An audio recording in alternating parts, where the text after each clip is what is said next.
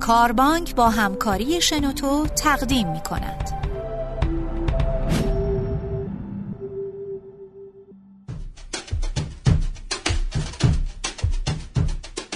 سلام و وقت بخیر. میلاد صابری هستم با برنامه دیگه‌ای از صدای کاربانک. این بار در خدمت سرکار خانم هیلا هوشنگی و سرکار خانم فائزه عربی هستیم، دو نفر از مؤسسین گروه مشاور مدیریت خلاق. گروه مشاور مدیریت خلاق ارائه دهنده خدمات مدیریت منابع انسانی و آموزش دهنده مهارت‌های نرم هست برای سازمان‌ها و شرکت‌ها.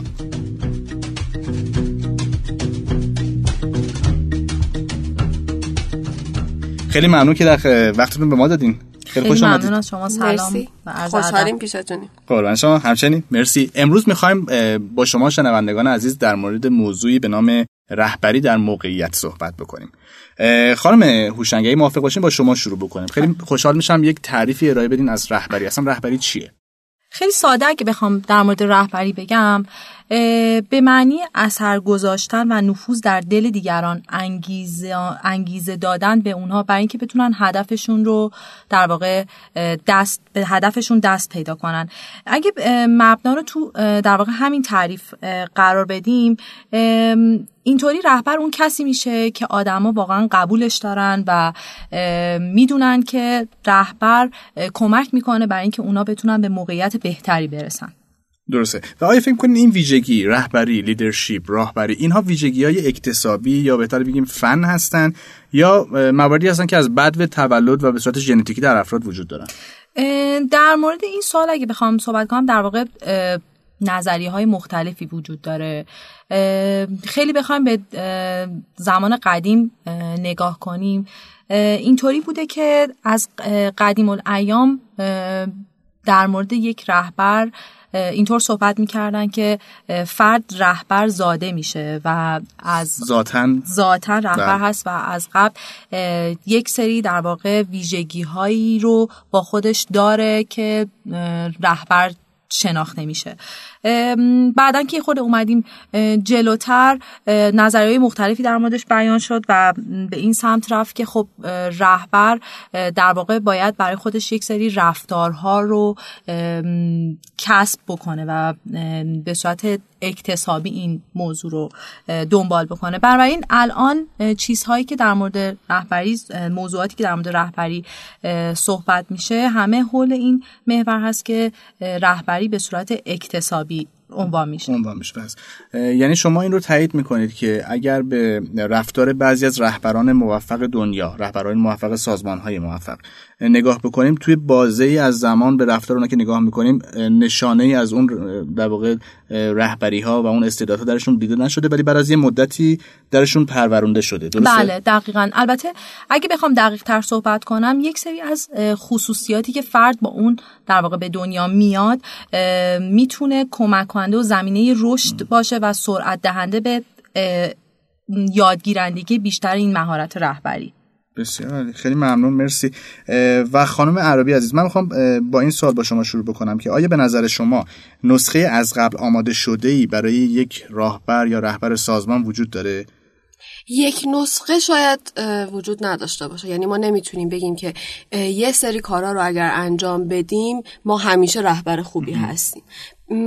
توی موقعیت‌های مختلف بر اساس نوع اون کار و کسانی که قراره با ما همراه بشن در انجام دادن اون کار، ما باید بلد باشیم که درست رفتار بکنیم به عنوان یک رهبر و شیوه‌های مختلف رهبری در واقع داریم. پس وابسته هست به موقعیتی که داره توش این اتفاق رهبری میفته. پس اینجوری که من برداشت کردم، این رهبری باید به شکل هوشمندانه با توجه به شرایط زمانی، مکانی و افرادی که تو اون گروه دارن در واقع رهبری میشن انتخاب بشه.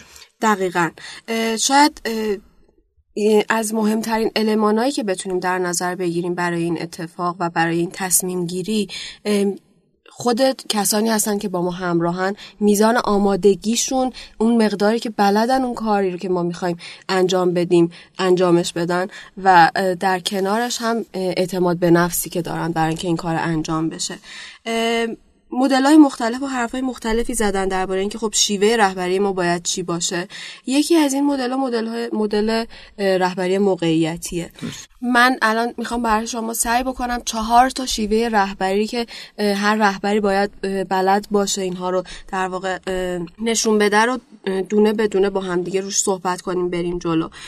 وقتی که شما قراره یک کاری رو به کسی واگذار بکنید که این کار رو فرد هنوز بلد نیست، یعنی اصلا هیچی ازش نمیدونه و قاعدتاً اعتماد به نفس انجام دادنش رو هم نداره، احتیاج داره که شما بهش بگین این کار چطور انجام بشه، تا کی انجام بشه و هر جایی هم که خطایی احتمالاً داره بهش این کمک رو بکنین، اطلاع بدین که کجاها باید تغییر بکنه. اصطلاحاً بهش میگن این نوع رهبری رو بهش میگن رهبری بیانی یا تلینگ. کم کم وقتی که فرد شروع میکنه این کار رو انجام دادن، یاد میگیره که چطور باید انجامش بده، هنوز اعتماد به نفس داره ولی کار رو بلد نیست انجام بده، شیوه رهبری شما یه مقداری باید انگار که بهش بفروشید که تو میتونی این کار رو ببری جلو و چطور باید انجامش بدین. بهش میگن نوع رهبری سلینگ، یعنی شما کم کم شروع میکنین به این آدم علاوه بر این که میگین این کار تا کی چطوری باید انجام بشه، بهش میگین چرا این به این شکل ما این چرایی انجام اون کارو بهش میگین. کم کم چرایی رو چرایی ها رو هم بهش میگین. بنابراین دیگه فرد اعتماد به نفس پیدا میکنه و تا حدی هم آمادگی انجام کار رو پیدا میکنه. اگه بخوایم تو این در واقع نوع رهبری یه چیزی رو اضافه کنیم، این هستش که علاوه بر این که فرد کارش در واقع نظاره میشه و بازخورد میگیره، در مواقع لازم تشویق هم میشه که اینو اینو در واقع به عنوان یک بازخورد و فیدبک بشه. بله. اینجا خیلی مهمه که شما به عنوان یه رهبر هر جایی که فرد دیگه داره کارش رو خوب انجام میده تشویقش بکنید. ام. یعنی بازخورد مثبت گرفتن خیلی جاها خیلی مهمتر میشه. کم کم فرد احساس میکنه که خب من هم میتونم کار رو انجام بدم و همین که واقعا میتونه کار رو انجام بده، یعنی هم سطح آمادگیش بالاتر میره و هم سطح اعتماد به نفسش. حالا دیگه شما باید بتونید فرد رو بیارید و باهاش رهبری مشارکتی انجام بدید، یعنی وارد فاز بعدی رهبری. دقیقاً وارد فاز بعدی رهبری میشیم. اتفاقی که اینجا میفته اینه که شما از فرد نظر میپرسید، همچنان تصمیم گیری این که چه کار چگونه باید انجام بشه با شماست، ولی فرد دیگه کم کم این کار رو بلده، بنابراین صلاحیت این که به شما پیشنهاد بده هم پیدا کرده. احتیاج به این داره که احساس در واقع همراه بودن رو هم پیدا بکنه وقتی داره با شما کار انجام میده. بنابراین خیلی مهمه که مشارکت داشته باشه، بتونه پیشنهاد بده و بتونه از طرف خیالش هم از این راحت باشه که شما به عنوان رهبر اگر مانعی پیش اومد میتونید این موانع رو کم کم شروع کنید براش رفع بکنید. اگه بخوام خیلی خلاصه بگم، یعنی تو این نوع رهبری جنس هدایت کمتر میشه نسبت به قبل‌تر، همینطوری که داریم در واقع جلوتر میریم هدایت کمتر میشه و نقش فرد به عنوان رهبر رفع کننده موانعی که جلوی راه در واقع مجری و اجرا کننده هستش. آه. شما به عنوان رهبر اینجا دیگه کسی هستید که بلد گوش بده، بلد پیشنهاد بده، خودش دیگه کسی نیست که تمام راه و چاهو داره به کسانی که دارن در واقع با شما همراهی میکنن میگه. یاد گرفته که خود رهبر هم کسی باشه که گوش کنه، پیشنهاد بده و بقیه رو هم توی این اتفاق شریک بکنه. و احتمالاً مثل وضعیت‌های گذشته که دو مورد گذشته که صحبت کردیم، خیلی دیگه درگیر جزئیات اجرایی نشه. احتمالاً درگیر جزئیات به چه معنا؟ ببینید شما به هر حال تا حدی درگیر جزئیات هستید. شاید توی سبک رهبری بعدی هستش که شما خیلی کمتر درگیر جزئیات میشین. کم کم وقتی که فرد انگار که داریم میبریمش توی سطح بلوغ بالاتری از اون که صفر صفر شروع کرده، دیگه الان داره مشارکت میکنه توی که چگونه باید تصمیم گیری بکنیم. حالا میره تو مرحله بعد که دیگه هم کار رو بلده و هم کاملا اعتماد به نفس داره. وقتی فرد توی این مرحله قرار میگیره، بعضی جاها به نظر میاد که رهبران عزیز خودشون مانعن، یعنی فرد احتیاج به این داره که کسی مزاحمش نباشه، بتونه کار رو انجام بده. جایی که شما باید کار رو به اون آدم واگذار بکنین یا دلگیت بکنین اصطلاحاً. بزرگترین و بهترین نقشی که رهبر تو این مرحله میتونه داشته باشه اینه که اطمینان باشه برای کسایی که دارن باهاش کار میکنن که اگر مسئله‌ای پیش اومد اونجا هست و موانع رو کاملا براشون میتونه رفع بکنه. شاید بزرگترین مهارتی که باید یک رهبر اینجا داشته باشه یکی اینه که اولا به خودش اعتماد داشته باشه و اینکه همیشه حضور داشته باشه در مواقعی که نیاز دارن بهش برای مشورت دادن. این به این معنا نیستش که کلا خداحافظی کنه و بره رهبر، به این معناست که باید بلد شده باشه که سازوکارهای پاسخدهی و پاسخگویی رو درست تعبیه کرده باشه. آدم‌ها بدونن که با چه چیزهایی داره عملکردشون سنجیده میشه، ولی همه هم درگیر یه کار مشخصی که دیگه میدونن چطور باید انجامش بدن نیستن، به خصوص رهبر. اینجا اونجاییه که آدم‌ها اگر رهبر خیلی دخیل باشه احساس میکنن که داره تو کارشون همینطور دخالت میشه یا بهشون اعتماد نیست. بنابراین مهمه که بدونیم کی به اینجا میرسیم و مهمه که بلد باشیم اعتماد کنیم وقتی به این مرحله رسیدیم.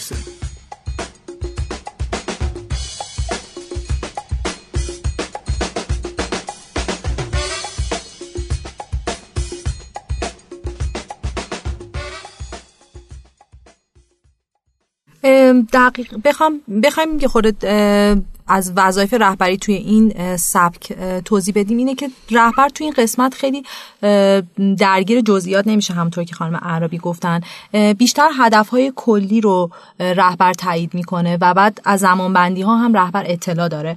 مسئله مهمی که خانم عربی گفتن، فقط من میخوام یک بار دیگه بازگوش کنم، اینه که توی حرفاشون گفتن اعتماد داشته باشن هم به خودشون هم به در واقع زیر مجموعشون، کسانی که دارن این کار رو انجام میدن، اعتماد کنن که بله اونها هم الان به یک سطحی از بلوغ رسیدن و توانمندی انجام اون کار رو که بهشون واگذار شده دیگه دارن و بتونن از یک قدم عقب‌تر به روند کار نگاه کنن. یه مسئله‌ای که اینجا خیلی پیش میاد اینه که ماها مخصوصا این اتفاق وقتی میفته که ما یهویی به همون رول رهبری داده میشه ام. یعنی ما تا الان هممون کنار همدیگه کار میکردیم، از الان رول سرپرستی به هم داده شده، بنابراین در واقع شغل سرپرست میشم. اون آدمایی که کنارم میشستن حالا میشن کسایی که من یه ذره باید بهشون در واقع اتفاق رهبری هم بیفته و این مراحل جلو عقب میشن. یعنی بلد نیستیم که آدم‌ها رو توی این مراحل ببریم جلو روی وظایف مختلف و یهویی اعلام میکنیم که خب من اصلا مدلم رهبری مشارکتیه، همه بیاین پیشنهاد بدین. یا وقتی که فرد هنوز نمیدونه چی کار باید بکنه، آماده نیست، یهویی میگیم که اصلا من کارا رو تفویض میکنم، من آدمی هستم که کار تفویض میکنه و آدما رو تو موقعیتی میذاریم که احساس میکنن ما مدیر یا رهبر نالایقی هستیم چون که خودمونم نمیدونیم کارا چطور باید انجام بشه و اونا رو رها میکنیم. تو زمان نامناسبی در ارتباط کاری با یک همکار ایشون رو میاریم توی اون فاز یا تو اون مرحله قرار میدیم که میخوایم حالا ازش مشارکت دایم. بگیریم، ولی شاید زود باشه. بله. حرفم اینه که این اشتباه رو نکنیم که رهبرها بلد نیستن تفویض بکنن. از اون ورم رهبرایی داریم که زیادی تفویض میکنن در زمان نامناسبش، یا اینکه وقتی فرد جای دیگه یهویی مثلا بلد نیستن رهبری تشویقی انجام بدن. حواسمون به این مراحل مختلف و حرکت توشون باشه. بسیار خیلی ممنون، متشکرم از صحبتی که مطرح کردین، مطالب آموزنده‌ای بود، خیلی ممنون. فقط من یه سوالی دیگه هم میخوام اینجا بپرسم، این میخوام یه مقدار ربطش بدیم به مقوله استخدام خیلی کلی. اگه قرار باشه استخدامی رو انجام بدیم برای افرادی که توی لولی توی سطحی از شغل هستن که قبلا تجربه کاری دارن، کارشناس ارشد بودن، مدیر بودن، ده سال پانزده سال سابقه کار دارن، آیا واسه اینها هم لازمه که این فاز رو دوباره از اول شروع بکنیم؟ یعنی چون استخدام جدیدی هستش دوباره از مرحله دوباره بیانی و تلینگ شروع بکنیم به گفتن رهبری کردن؟ به صورت کلی اگه بخوام قانون کلی صادر کنم برای افراد جدید و هر کار جدید باید این سیکل رو از اول در واقع طی بکنیم، خیلی کوتاه و مختصر، ولی زمانش میتونه متفاوت باشه. یعنی اگر یک نفر آه. کارشناس ارشد بوده، شاید اگر یک آدم معمولی به شاید لازم باشه سه ماه تو اون بله. وضعیت بیانی قرار بگیره رهبری ما، برای آدم جدید شاید اون بشه دو هفته یا بشه سه هفته. دقیقاً دقیقاً, دقیقاً. مثال میخوام بزنم، یه تحقیقی انجام داده بودن و دیده بودن حتی کسانی که مدیر عاملان بسیار توانمندی هستن وقتی وارد یک شرکت دیگه میشن دو سال طول میکشه تا بتونن این فراینده رو برن و مچ بشن. دقیقاً. خیلی ممنون، مرسی. از دوستان خوب گروه مشاور مدیریت خلاق، خانم هوشنگی عزیز، خانم عربی عزیز، ممنون میشم که یادآوری بکنیم به دوستان راه ارتباطی که بین گروه خلاق میتونه باشه و شنوندگان این برنامه. خیلی ممنونم از شما و شنوتو که برای ما این فرصت رو ایجاد کردیم. متشکرم ازتون. سایت ما هستش خلاق دات کام، اسپل میکنم K H A L A G و H .com. بله، علمون یه دونه است، ایمون دوتا. خیلی عالی، مرسی. من همچنین تشکر میکنم مجددا از دوستان خوبمون تو مجموعه شنوتو که به ما کمک میکنن توی تولید این پادکست ها. اگر دوست دارید که پادکست های دیگه صدای کاربانک رو هم بشنوین، در کانال کاربانک در سایت شنوتو دات کام یا داخل سایت کاربانک اونا رو جویا باشید. مرسی، اوقاتتون بخیر.